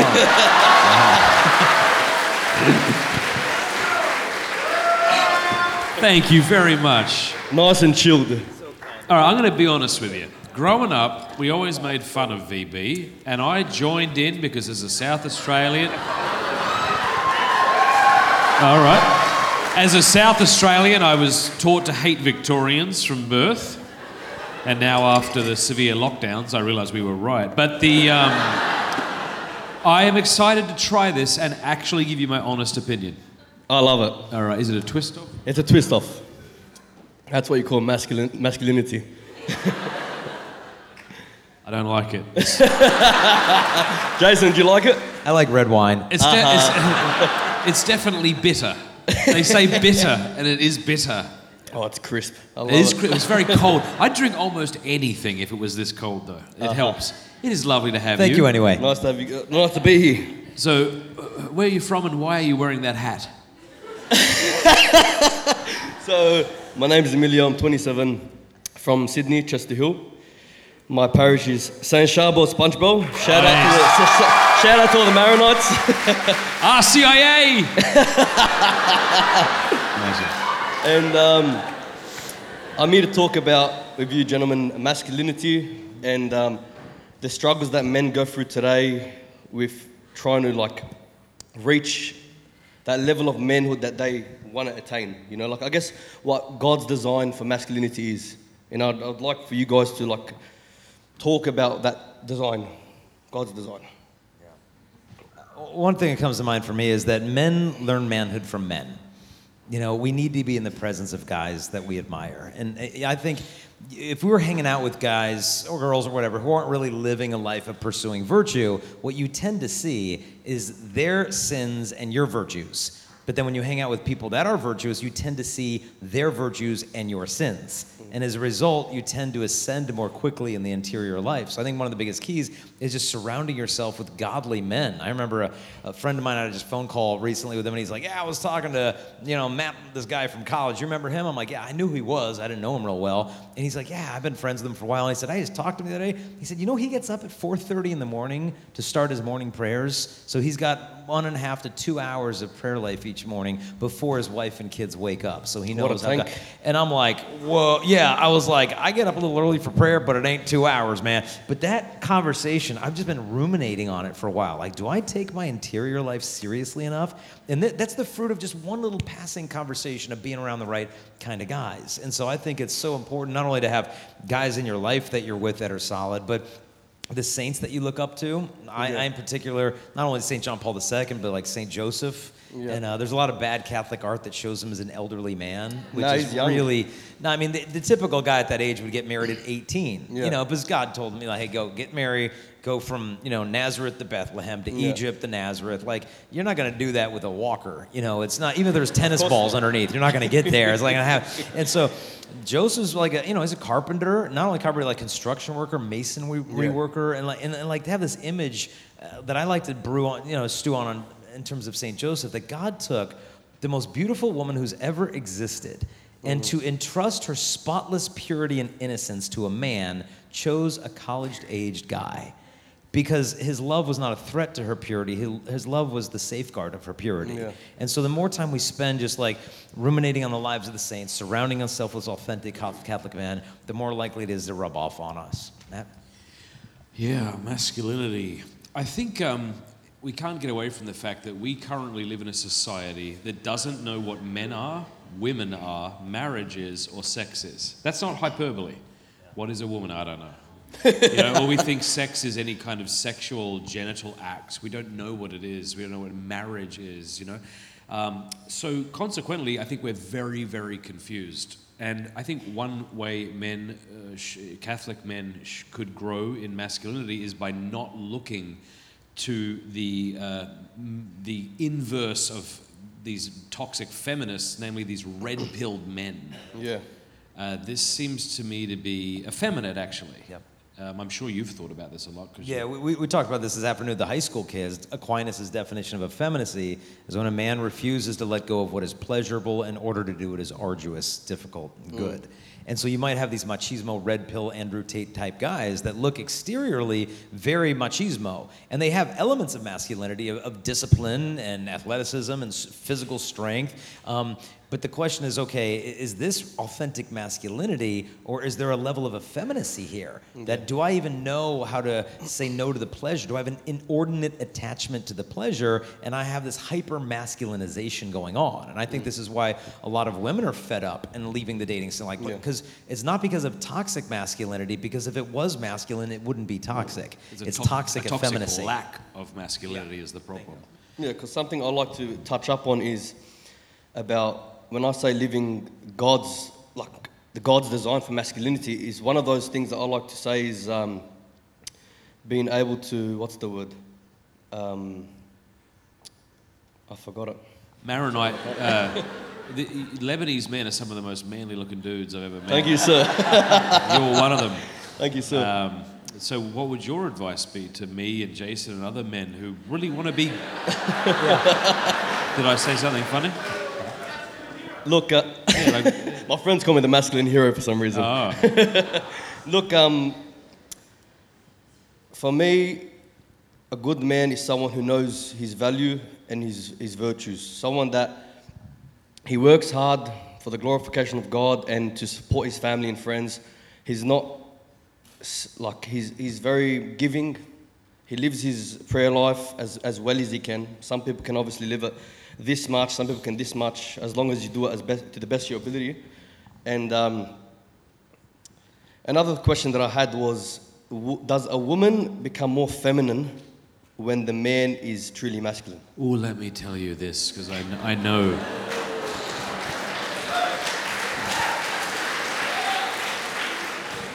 As you can tell, I'm nervous. Permit me to be a little vulnerable here. Uh, my wife and I have only recently, in the last few years, experienced this new wave of healing, and it's been very beautiful. Um, when I was raised and when my wife was raised, you know, you're raised in disordered relationships and you learn disordered behaviors, which you justify, rationalize, know no other way. And then you come into this marriage, eh?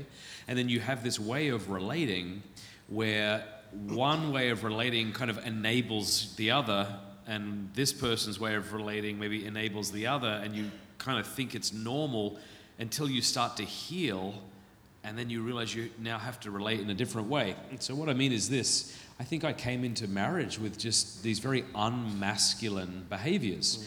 Uh, I was raised in a country town in South Australia where you don't really have close mates who you share your heart with, your fears with, your, you know, you do that with a woman or two. I, and I'm not even a sexual way, but just like your friends. I had a lot of close women friends who I'd share my heart with. And then the fellas, maybe after the fourth VB, I'd start to share with them, but not I before, you, bro. know? Where- whereas, whereas my wife was sort of raised to sort of like, she was the peacekeeper in her family, right? So she had to make sure everything was, everyone was okay because there was some bad stuff going on at times, eh? And so then we come into this marriage, and I hadn't learned how to bear my burden on behalf of her. I really didn't. So instead, I would like kind of just dump all this stuff on her, kind of this, this emotional stuff on her. And she felt that she had to regulate my emotional state because that was the role she played in her family. And so that was kind of keeping me in this unmasculine state, whereas she kind of almost had this more of a masculine role in just trying to keep me at peace. I mean, both were disordered, but but now what's happening is oh, it's been so beautiful. Like she has become softer because she's beginning to trust that my strength will step up for her and allow her to be soft. So, to your question, I know that when I'm good to my wife and she knows I've got her, I've got the family, we're okay, then she can relax. And when she relaxes, she becomes softer. And when she's softer, I find her much more attractive, quite honestly. Mm. Just like she finds me more attractive if I'm stronger. Yeah. So that's been a beautiful thing. Yeah. It's weird to learn how to relate to a woman you've been living with for the last 17 years now in a slightly different way as you begin to let's untwist, you know, what sin did. Yeah. Yeah, well, there's one of those things I wanted to touch up on as well was the um, the men controlling their passions and emotions. Not that a man can't be emotional, but what I mean by that is fault like those passions that lead us to sin and like those emotions that lead us to sin as well. There's very bad um, sins. That's something that I reckon we're got to have under control as well. I reckon if a man doesn't have that under control, that's when he spirals out of control. You know, that's something that I, I like to spread as well. Yeah, I mean, it's a simple principle that you, you either govern your passions or your passions govern you. And that's the difference between a boy and a man. And so the man learns to kind of conquer himself for the sake of the woman as opposed to conquering the woman for the sake of himself. Yeah. And I think what really kind of inspires guys, you know, not only that masculinity, as Matt was highlighting, can kind of inspire authentic femininity, but authentic femininity inspires authentic masculinity. Yeah, when she's 100%. in a posture of receptivity and trust, it makes the man want to step up a bit, you know, so that he can show that I'm I can do this. I can step into this place as opposed to when she's in a place of distrust, not feeling safe and needing to grasp and take control, then and then it just becomes this battle. Whereas if she can be in that place of trust, then you, you hear, you know, St. Paul talk about submit to your husbands and, you know, the defensiveness. But if, if, if you read the rest of the chapter and that he's willing to crucify himself for mm. her, well, that's a, that's a mission. If, you, if she's got a husband willing to do that, you know, then, then she's going to be able to fall under that mission of That's self-sacrifice. But, but I, I think that's why it's so important for guys to have a devotion to Our Lady, uh, because just her authentic femininity inspires authentic masculinity. 100% correct. Yeah, I guess in summation, we would say, I would say, like, read the, lo- we should, all of us, myself included, like, look to the saints. Like, don't look to, like, modern day people that X or Twitter is pushing out there, or, you know, who's popular today as far as being manly. Like, no, look to the saints and, uh, and look to Our Lady because uh, there's a lot of imposters, I think, today, you know. Yeah, 100%. You're a good man. It's Thank you, nice to sir. talk with you. yeah, thank you. Nice to meet you. Thanks for the beer. I just got one more thing. What? Just one more thing. One more beer? No, one more. Please, no. No, so I've got a gift for you guys. Okay. Wow. I've, Did you uh, hear that? That was the estrogen that went up in the room again. So I made these. Did you? Wow. Saint Charbel guard you and Saint Wow. Veronica Giuliani guard you. Yeah, thank you. Is it you. blessed yet? Yes, Father Sheldon blessed them. Thank you. And then, um, and then, the last thing you asked me a question about the hat. Yeah. So I walked into a hat shop one day and I needed a new hat, and I was like, "What is the most conservative hat I can find?" It was "Don't mess with Texas." Texas. Thank you. Thanks, brother. Check it out. All right, we have Brother James Price from the Missionaries of God's Love. Good to see you. So, we should begin by telling Jason and those who are watching from home who are the Missionaries of God's Love? The Missionaries of God's Love are an Australian founded congregation. founded in Canberra in 1986, and we exist um, to evangelize young people and the poor in the power of the Holy Spirit under the grace of what has come to be known as the charismatic renewal, which is a, a power of the power of the Holy Spirit unleashed in a new way in the church in this age. So. I uh, was actually I actually discerned the MGLs for a little bit and went. You look a- good in brown and white, yeah. well, I went to the uh, I went to the uh, come and see weekend, and I just love Father Ken and Father Ryan, and uh, just good men. Yes, I'm very grateful for, um, for the witness of those men, yeah. Yeah. Anyway, this is always awkward. I don't know how to say it, but what do you want to talk about? Yeah, well, actually, um, I was yeah here to talk about discerning God's will, and often you've actually quoted a, a contemporary of Father Ken's, uh, the Canadian from the the Canadian man, Father Bob Bedard. That's right. Um, and he Sin- found, yeah. Since discernment became fashionable, no one's made a decision since. yeah, and I mean that was kind of my discerning motto, and uh, yeah, I'd like sort of to crack that one open and just sort of talk about what are some of the pitfalls maybe that young people fall into in, in discerning, and why do we get stuck in in these um, yeah in, in the state of perpetual discernment. Yeah. Yeah, I, I- one of the things I, I jump right into is that one of the most overlooked and important aspects of discernment is action. Now, Yep. is she the right one for me? I don't know. Should I ask her? Ask her out. Go on a date. You'll figure it out that way a heck of a lot faster than just by doing novena after novena. Because uh, honestly, I think uh, novenas are not a substitute for authentic discernment. It's often like, I want an answer in nine days. And that's not how God works. And so, well, novenas are a blessed gift for the church, but they're not a substitute for authentic discernment. And so, what we've got to make sure is like, act, go, trust in God and walk, and He'll direct you. And if you feel like, well, I, I don't know what He wants, and like, it's almost like you have a seed in your hand. Is it an apple seed or is it an orange seed? Well, I don't know. I mean, it looks like an apple seed. It could be. An, just put it in the ground water the thing see what goes up which means like okay well i think maybe i might be called to religious life. Do a come and see weekend. Go check it out. Talk to some priests. How did you hear your vocation? And so i think action is one of the most important things often overlooked. Um, and then and then also a priest friend of mine back in san diego said the holy spirit speaks to you a hundred times a day. How often are you listening and if you get used to this habitual yes to the Holy Spirit, this docility to the Holy Spirit, with those very little yeses, the big yes of your vocation will fall naturally into place. And so just focus more on the little yeses than the big yeses. And then also look at, okay, what are the, the desires that I have? Because I always think of those as gifts from God, meaning I, I have this ache for the married life, I have this ache for the priesthood. Okay, well, what the, what's the gift He gave to you? And you might be like, well, my problem is I have an ache for both. I see the beauty of the priesthood, I see the beauty of the religious life. W- which path should I do? I remember Mother Angelica walking with some seminarians once around that religious grounds, and she said, You know, I just want to let you know that if you don't want to be a husband and a father, then we don't want you in the seminary. And I was like, well, wait, wait, wait, what? Unless we, wait, you're saying if we don't want that, then you don't want us? And she's like, exactly, because what kind of priest would you be if you didn't want to be a father and have that spousal love? And so a lot of times we think that the, that the ache for the other vocation needs to completely evaporate before we enter into the religious life. I spoke with a priest a while back, and he was sharing with me that there was a phase in his priesthood where he mourned his fatherhood. Uh, the biological fatherhood, that he would never become an earthly father, and he wept over that. And to me, that isn't like, well, that's a sign that celibacy is unhealthy. No, that's a sign of a healthy priest. That he's able to process those emotions and meet Jesus Christ in that offering. Because if you're offering up something that's easy to give up for Lent, it's not much of an offering. You offer up something very difficult, that's a profound holocaust. And so I think it's important for people to know in the discernment process, a good Catholic is going to feel torn between these two things. They're going to realize the beauty of the religious vocation, realize the beauty of the married life. And so don't wait for one of those flames to completely blow out in order to take the other path.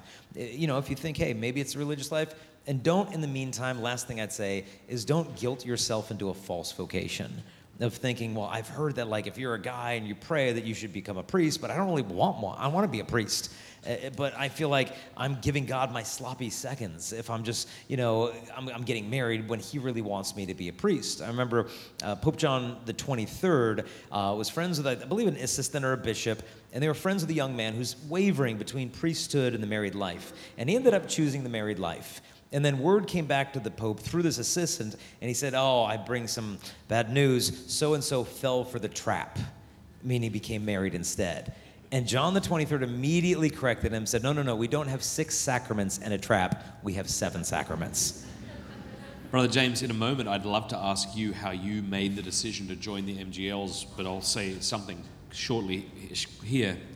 I, I think maybe sometimes, th- I wonder if the reason we over spiritualize the discernment process is that we're looking for a degree of certainty that really isn't natural.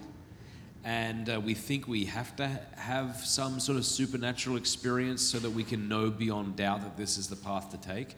I remember when I was discerning marriage with my wife, I had actually bought the ring in Australia, so here. I usually say Australia like it's on the other side of the world. Bought it here, moved to Texas, but I still wasn't sure if I should propose. And I was really worried. And I was I heard of a friend who prayed for three signs, and the signs were outrageous, and he got all of them. And it was like he wanted to see a full moon and a deer, and he was in the city, and like something else. And so I'm like, I am to do that. So I prayed for three outrageous signs and got none of them.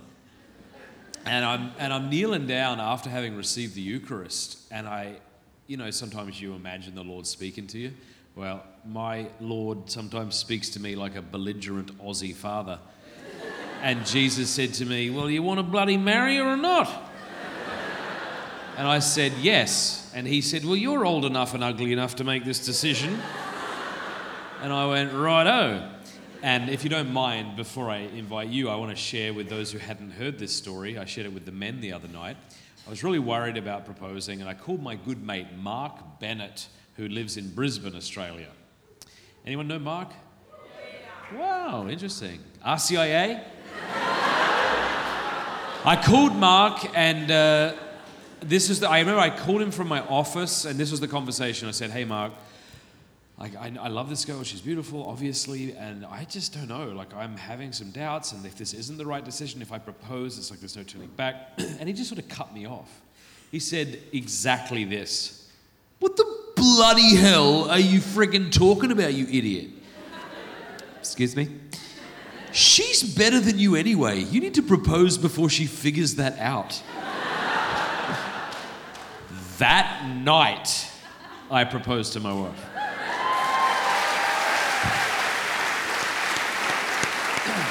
So, Brother James, how did you kind of overcome that and make the decision for the MGLs?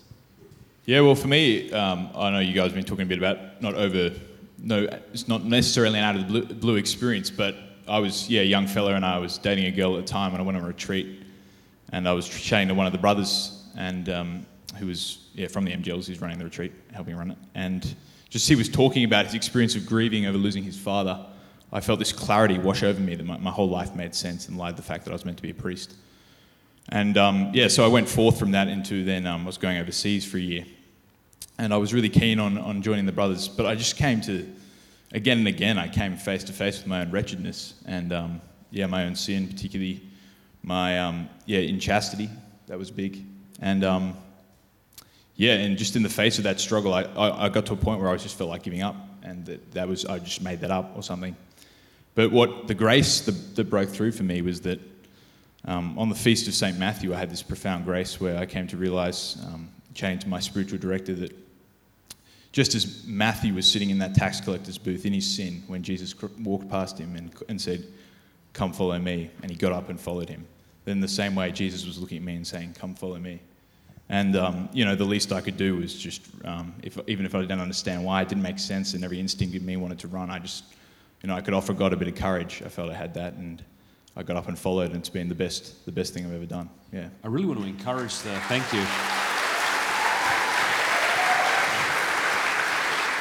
I really want to encourage the young men and the young women who are open to a vocation to please go and check out the MGLs. These guys are gold, and uh, if you don't know much about them, please take the time to do it because, yeah, everything, all of my experiences with your fantastic community have been so just beautiful.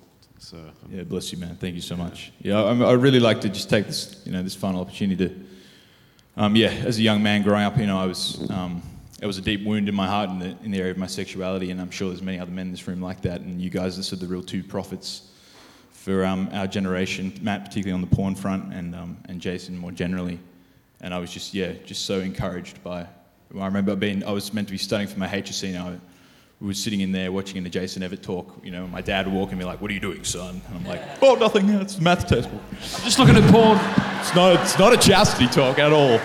Yeah. So um, and and yeah, Matt, you just you really really have preached a strong, consistent message on the on the porn front, and it's really blessed so many men. So and Yeah, No, thank you. good. Thank you I- very I- much, brother. Appreciate you just bringing up the importance of purity at heart and discerning your vocation. Uh, I think it was uh, Saint Alphonsus Liguori said that when a when a raven finds a dead body, the first thing it does, the first injury it inflicts, is it plucks out the eyes of the dead body. And he said, in the same respect, the first injury that impurity inflicts upon the soul is to take away the light of the things of God, which includes our vocation. And so, as we grow in purity and heart, which is a battle, um, God gives us greater clarity of heart to see the plan He has for us. That's why I think the devil's so desperate to get our vision of God clouded through impurity, because then it's like I can't see the things of God. And so, if you're struggling with your vocation, take a look at the chastity thing. How, how's it going? You know, are, are we making progress in that area? If not, find a good spiritual director. Find one confessor that you can stick with and keep going to make progress in that area. And it's not a promise that hey, you know, once you know you've gotten that stuff in the rearview mirror, your discernment is going to be clear understand this. Sometimes, as weird as this sound, sometimes it's God's will for you not to know His will.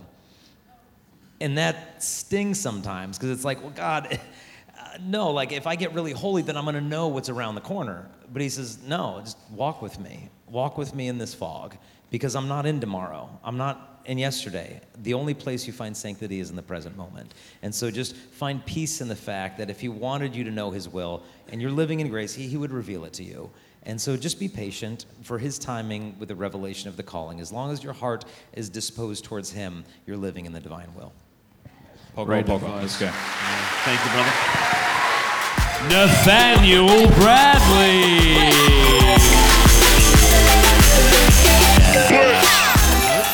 You? It's good to have you. Who are you? Where are you from? So I'm from Tasmania. Um, I've just graduated high school, and uh, next year I'll actually be moving up to Sydney for Campion College, which will be good fun. Yeah. Good for you. yeah. In Tasmania, though, I um, I work at a go kart centre. One of the only ones there. It's good fun. Is it a fun go kart place or It's is a- it more for kids? It's proper go karting, Yeah. going like 80k an hour down back straights. It's good. It's amazing. And uh, again, the awkward. What do you want to talk about? I don't Well- know. What, how else? well, How would you do it? You're not a very awkward person. I feel like you could do it much better. How would you say? What is the topic you want to discuss? I think you're doing a fantastic All right. job, Matt. So, Well, I go to a. Um, I've just graduated from a non-denominational uh, schools, but it's it's just Protestants essentially.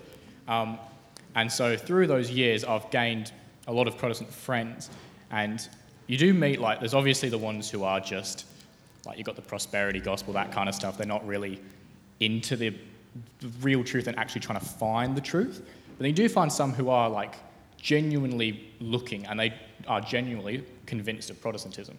But how can we bring them into full communion with the church? Because I, I, I find it that always it's always the Protestant converts into Catholicism. They're like the most hardcore, like crazy, great Catholics. I was wondering how can we get more of them into the church? Well, first of all, who were the fellas who told me they love Scott Hahn? Are they here? All right. So these fellas came up and they're like, "Do you have Scott Hahn's number?" I'm like, "Yes, but I'm not giving it to you, you weirdo." And um, they were saying how much they love him. So they sent a little video. I want you to know he sent back a love heart in response to you saying that. Speaking of Protestant converts, I uh, think that. Um, you know, nobody likes to be a project, and uh, we always know when someone's making us one. When the Mormon missionaries knock on your door, you know what they want.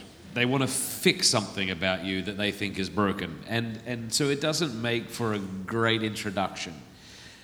But I've found lately when I talk to my Protestant brothers and sisters that I'm just sort of a lot more transparent than I used to be. Like, I'm not trying to be all, uh, what do you say, kind of like, I don't know the word, uh, secretive about the fact that I want to convert them. But instead, I'm like, yes, yes, of course I think you should become Catholic. But if you think Catholicism's false, th- uh, that makes sense why you wouldn't want to be Catholic. So, like, what? So I just like having a more of an open conversation. Like, I'm not trying to treat them like a project. Like, many of you might be familiar with my mate Cameron Bertuzzi, who has that channel, uh, Capturing Christianity. And it was like that with him. It's like, yes, of course, of course, yes, of course I want you to become Catholic. Um, and I just feel like being open about it is a lot more helpful than being secretive about it. And then a question I like to ask a Protestant who I have a relationship with is what is the biggest obstacle to Catholicism? Because Protestants have many objections often to Catholicism, and sometimes they'll throw them all at you at once. But if you say, well, okay, yeah, fair enough, understood, but what's the biggest one? And they might say, well, I don't think that you can find real belief in the real presence of Christ in the Eucharist in the Church Fathers, or I don't think you should pray to dead people, or something like that. Go, okay, that's the biggest objection? Yes, okay. If that could be answered, what would that do for you? Well, I'd still have a ton of other objections. Right, but wouldn't that show you that if this could be answered, those other lesser ones you have might be able to be answered as well? I suppose so. All right. And that kind of gives you some direction about where to go, you know, uh, maybe to focus on that one topic. Uh, so that's something I would say. It's funny you say that, like, ask the one biggest thing that's wrong with them. Um, my studies a religion teacher at school. He's a great guy. He's, he's, he's not the kind of guy who's just like, I'm a Protestant, don't care what Catholics teach. Um, but when we were doing our studies of religion course, we get to look at a um, historical challenge within the religion, and we looked at the Reformation, which is interesting for me, being the only Catholic in the classroom, bunch of uh, Presbyterians especially. Um, I was very lucky, happy that the, um, the Irish fellow wasn't there. Um, he was, he's full on, that guy. But um, I asked my studies of religion teacher that same uh, question, and yeah, he said um, it was more a, a ecclesiological kind of thing, like the bishops and especially the Pope, the Bishop of Rome, and like how that can all, how that all stems from Christ and how you can trace it all back. But it's, I think what you were saying before, especially like this, um, getting a relationship with them, because it, it's a bit of a But not in a transact, not in a kind of way where you're still trying to get something from them. Yeah, yeah. Just, you know what I mean? Like uh, Seeing them as the Yeah, where it's like with Cameron Bertuzzi, I was like, I love you. Like, I think you're really lovely and I enjoy you. And if you never became Catholic, like, I would still want to be your friend. Yeah. I think out of that context, uh, that's usually the most helpful. Yeah, St. John Paul II once said, he said, God uses human friendships to lead hearts to the source of divine charity.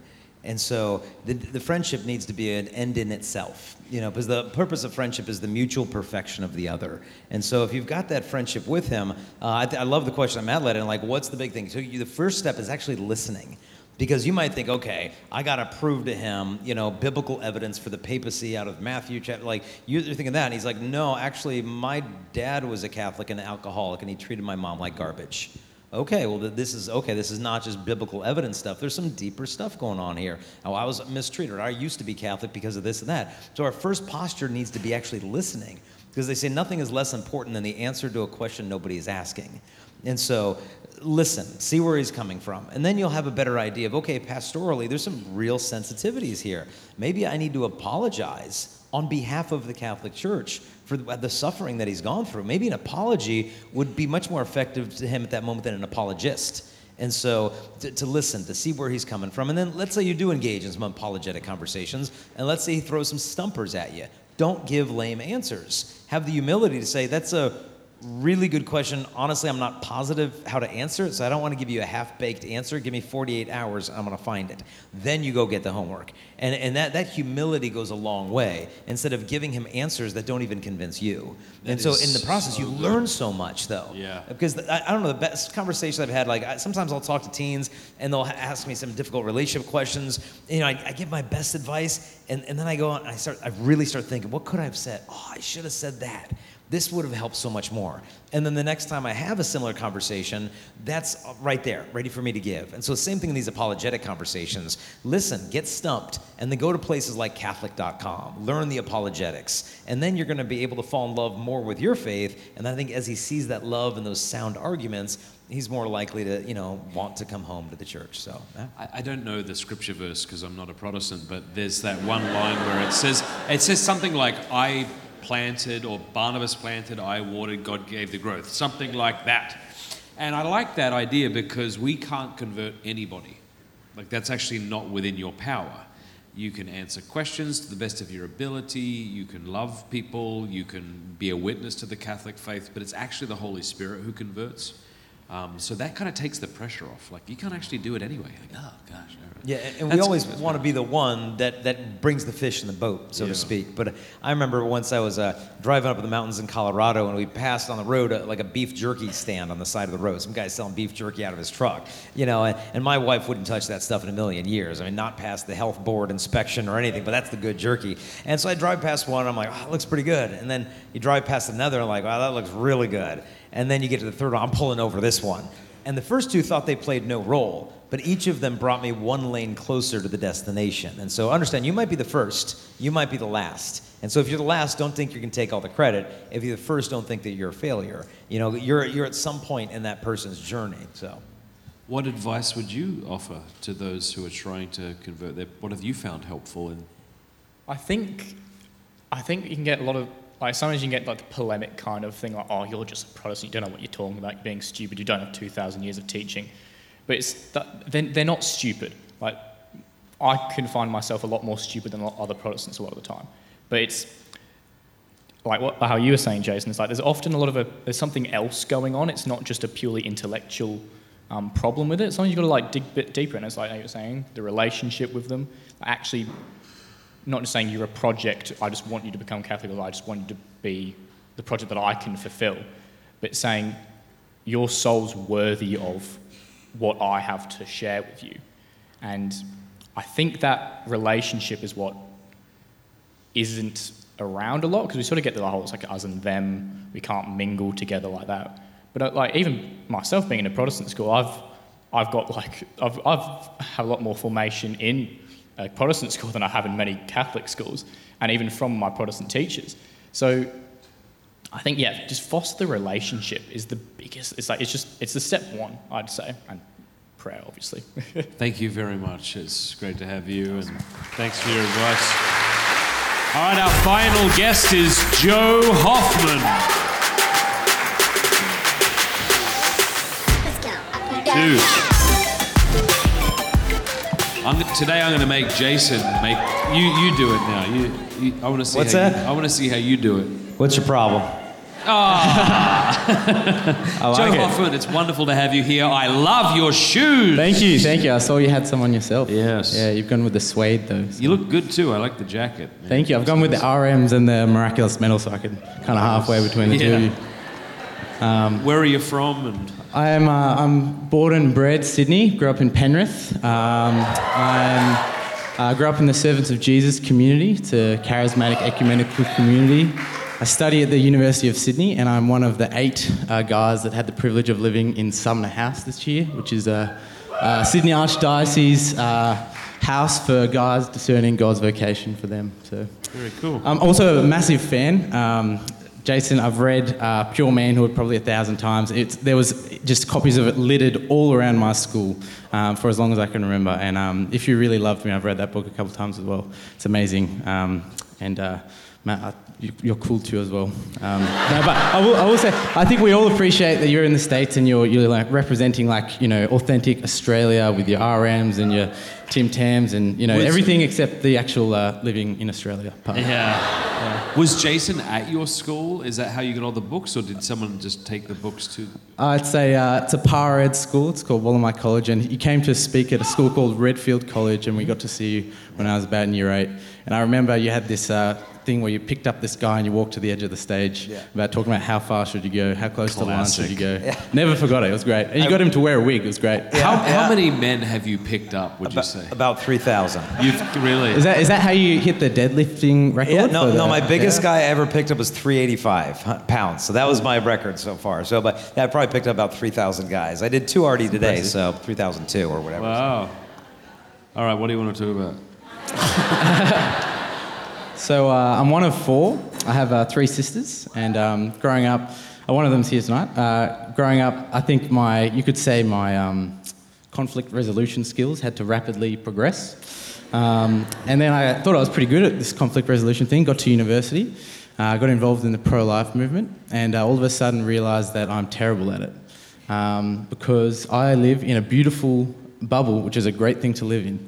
But it's a bit of an echo chamber where my beliefs, my, and from a pro life perspective, I'm, I'm coming in this question. My beliefs, my thoughts, I'm very passionate about this issue, but I'm coming into contact with people, and it feels like I have my iceberg over here, and at the top, above the water, is I'm saying I'm pro life, I'm trying to engage in discussion, but underneath that is my worldview, my feelings, my experiences, my thoughts. And I'm coming up against someone else, and at the top of their iceberg, they have, oh, I'm pro choice, you know, I care about women's rights, and you hate women's rights. And I'm, I'm trying to have these conversations with them, but I'm, I'm getting nowhere, they're getting emotional, um, and I feel like I'm not able to break because they, underneath their iceberg, have their thoughts, feelings, emotions, worldview. Um, hot tips and tricks on trying to have really hard, important conversations, but not falling off that line between truth and love. I don't want to fall too far to love and forget truth because truth will set you free, and without truth, it's not love. But I don't want to fall too far into the camp of only truth and the person that I love is standing in front of me, Christ's child, treating it like a Steven Crowder debate. So, how do you Absolutely. care about the person and the facts? Well, you know, I, I don't know if you've ever done this, Jason, but sometimes when my wife and I will get into an argument, um, we've, we've done it once. Um, but if it's like, if it's not going anywhere, I'll, I think I've done this a few times, like, okay, how about you tell me what I'm trying to say, okay? And then I'll tell you what I think you're trying to say, you know? And so it's a way of, like, I feel like you're not hearing me, is basically the point, right? And so she'll say it, and I might be like, no, that's, that's not what I'm saying. And maybe it's my fault, so I have to re articulate it. Um, and I, again, I imagine that a, that kind of tactic would only happen if both of you feel safe enough to engage in an kind of adversary conversation, adversarial conversation, where you can say, okay, so you you're saying that you yeah you love women, you feel like women are oppressed, and in order for them to be free, uh, they need reproductive rights so that they can achieve those things uh, in a sort of uninhibited way so that they can be maybe on the same plane as men. Is that, is that what you mean, or is that not it? Oh, that's not it. Okay, so help me understand, you know? I just feel like if someone seriously tried to take my worldview seriously, uh, I would feel honored by that. And they weren't just trying to strawman my position. So I wonder if that could be a, a, a tactic, but also a way to really try to understand where people are coming from. Because most people, I think it's fair to say, don't believe, don't hold to things they know are in direct defiance of truth. I think most of us believe things we may not have great reasons to believe them, but we have some reasons, and we can so we can usually sympathize where people are coming from. Okay, yeah, I can see why you might think that, and and and I wonder if in a, in a meeting with somebody, if you just in your mind decided I'm not even going to put forth my opinion unless I feel morally obligated to, but in this conversation, all I'm going to do is just try to understand where they're coming from and see if I can say that back to them in a way that they're like, yes, yes. You go, okay, cool. Thank you for explaining that to me. Because I think when we feel heard, we're a lot more open to hearing. Yeah. Uh, you know, I, I did a talk, you know, last night on gender, and that's obviously a very similar volatile issue with very polar viewpoints. And uh, people often ask me, okay, if I get an opportunity to talk to someone like that, what's the one thing I should say? Like, what's that silver bullet that I can kind of shoot at them? That's going. I said, okay, what we're trying to do is I want you to have a conversation with them so that when they walk away from you, they feel, wow, that person really listened to me. I felt heard by the church, perhaps for the first time in my life. That we so often think of terms of, okay, what's that thing I gotta say? What's that perfect argument, that line of reasoning that's gonna get them to make that U turn? When many times it's the experience of being perplexed, of, wait a minute, I've always thought that like those, you know, Catholic, you know, transphobic people just hated me, but like, that person actually cared what I had to say. Like Matt said, that reflexive listening, that we're actually bouncing back to them what they just said. And so you don't need to win the argument at the end of the day. If you can get them to walk away feeling the church has ears and they actually care what I have to say, and I have someone actually listening to me, they're so much more likely to come back to you and have that conversation, to go a little bit deeper. Because in the end, you could argue with someone who's pro choice till they're blue in the face and feel like I just got nowhere and just be done with that. I'm like, man, that was like half hour of just arguing and I'm just agitated and I feel like neither one of us budged an inch. But understand, sometimes people can put up walls so high, you have to go up to heaven to get over it. And what that means is prayer, fasting, intercession.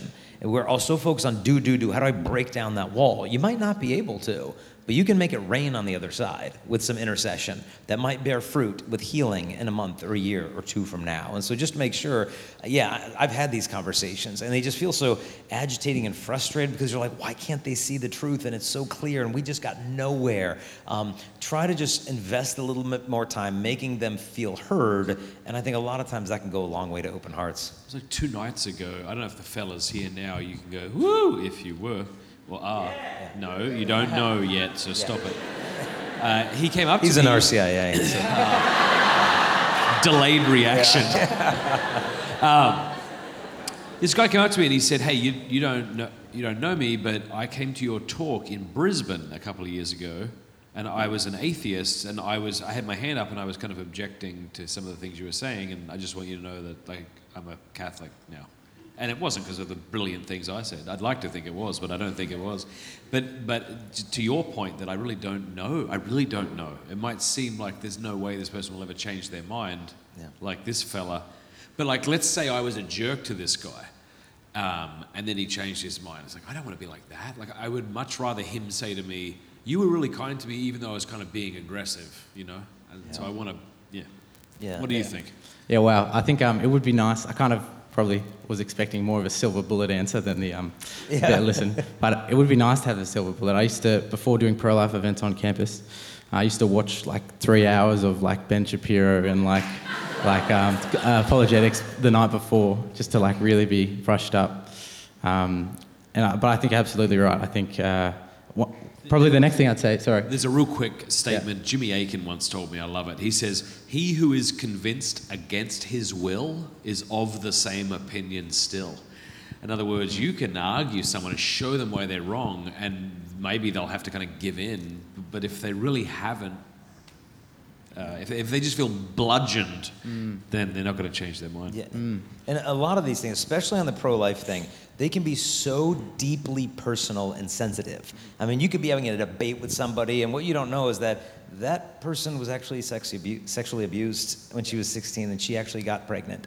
And, uh, and she did have an abortion. Yeah. And uh, her life would have been very different if she had that baby. And, and she feels like if she were to have had that child, it would have been like almost endorsing the rape and let in the, the wounds, the depth that you're dealing with. And you're thinking, okay, what's the silver bullet argument? It's just like this person just needs tenderness and love and understanding. And she's not going to be vulnerable enough with me to dis- disclose the full story of, of what she's been through. I remember being at the March for Life in Canada, and we were just marching down the street after the talk, and there was a woman standing in the street corner howling and screaming at the protesters from the depths of her being. And it was like a sound like I'd never heard before. And it was just like, it's very clearly a post abortive woman just mm. crying out from the depths of her soul with these wounds and just throwing the anger that she couldn't process towards herself or to maybe what someone had done to her. And so she just projected that onto the pro lifers. And so we could be dealing with so much more than just give me a really good pro life argument and I'm Yeah. going to join the camp. Yeah, yeah,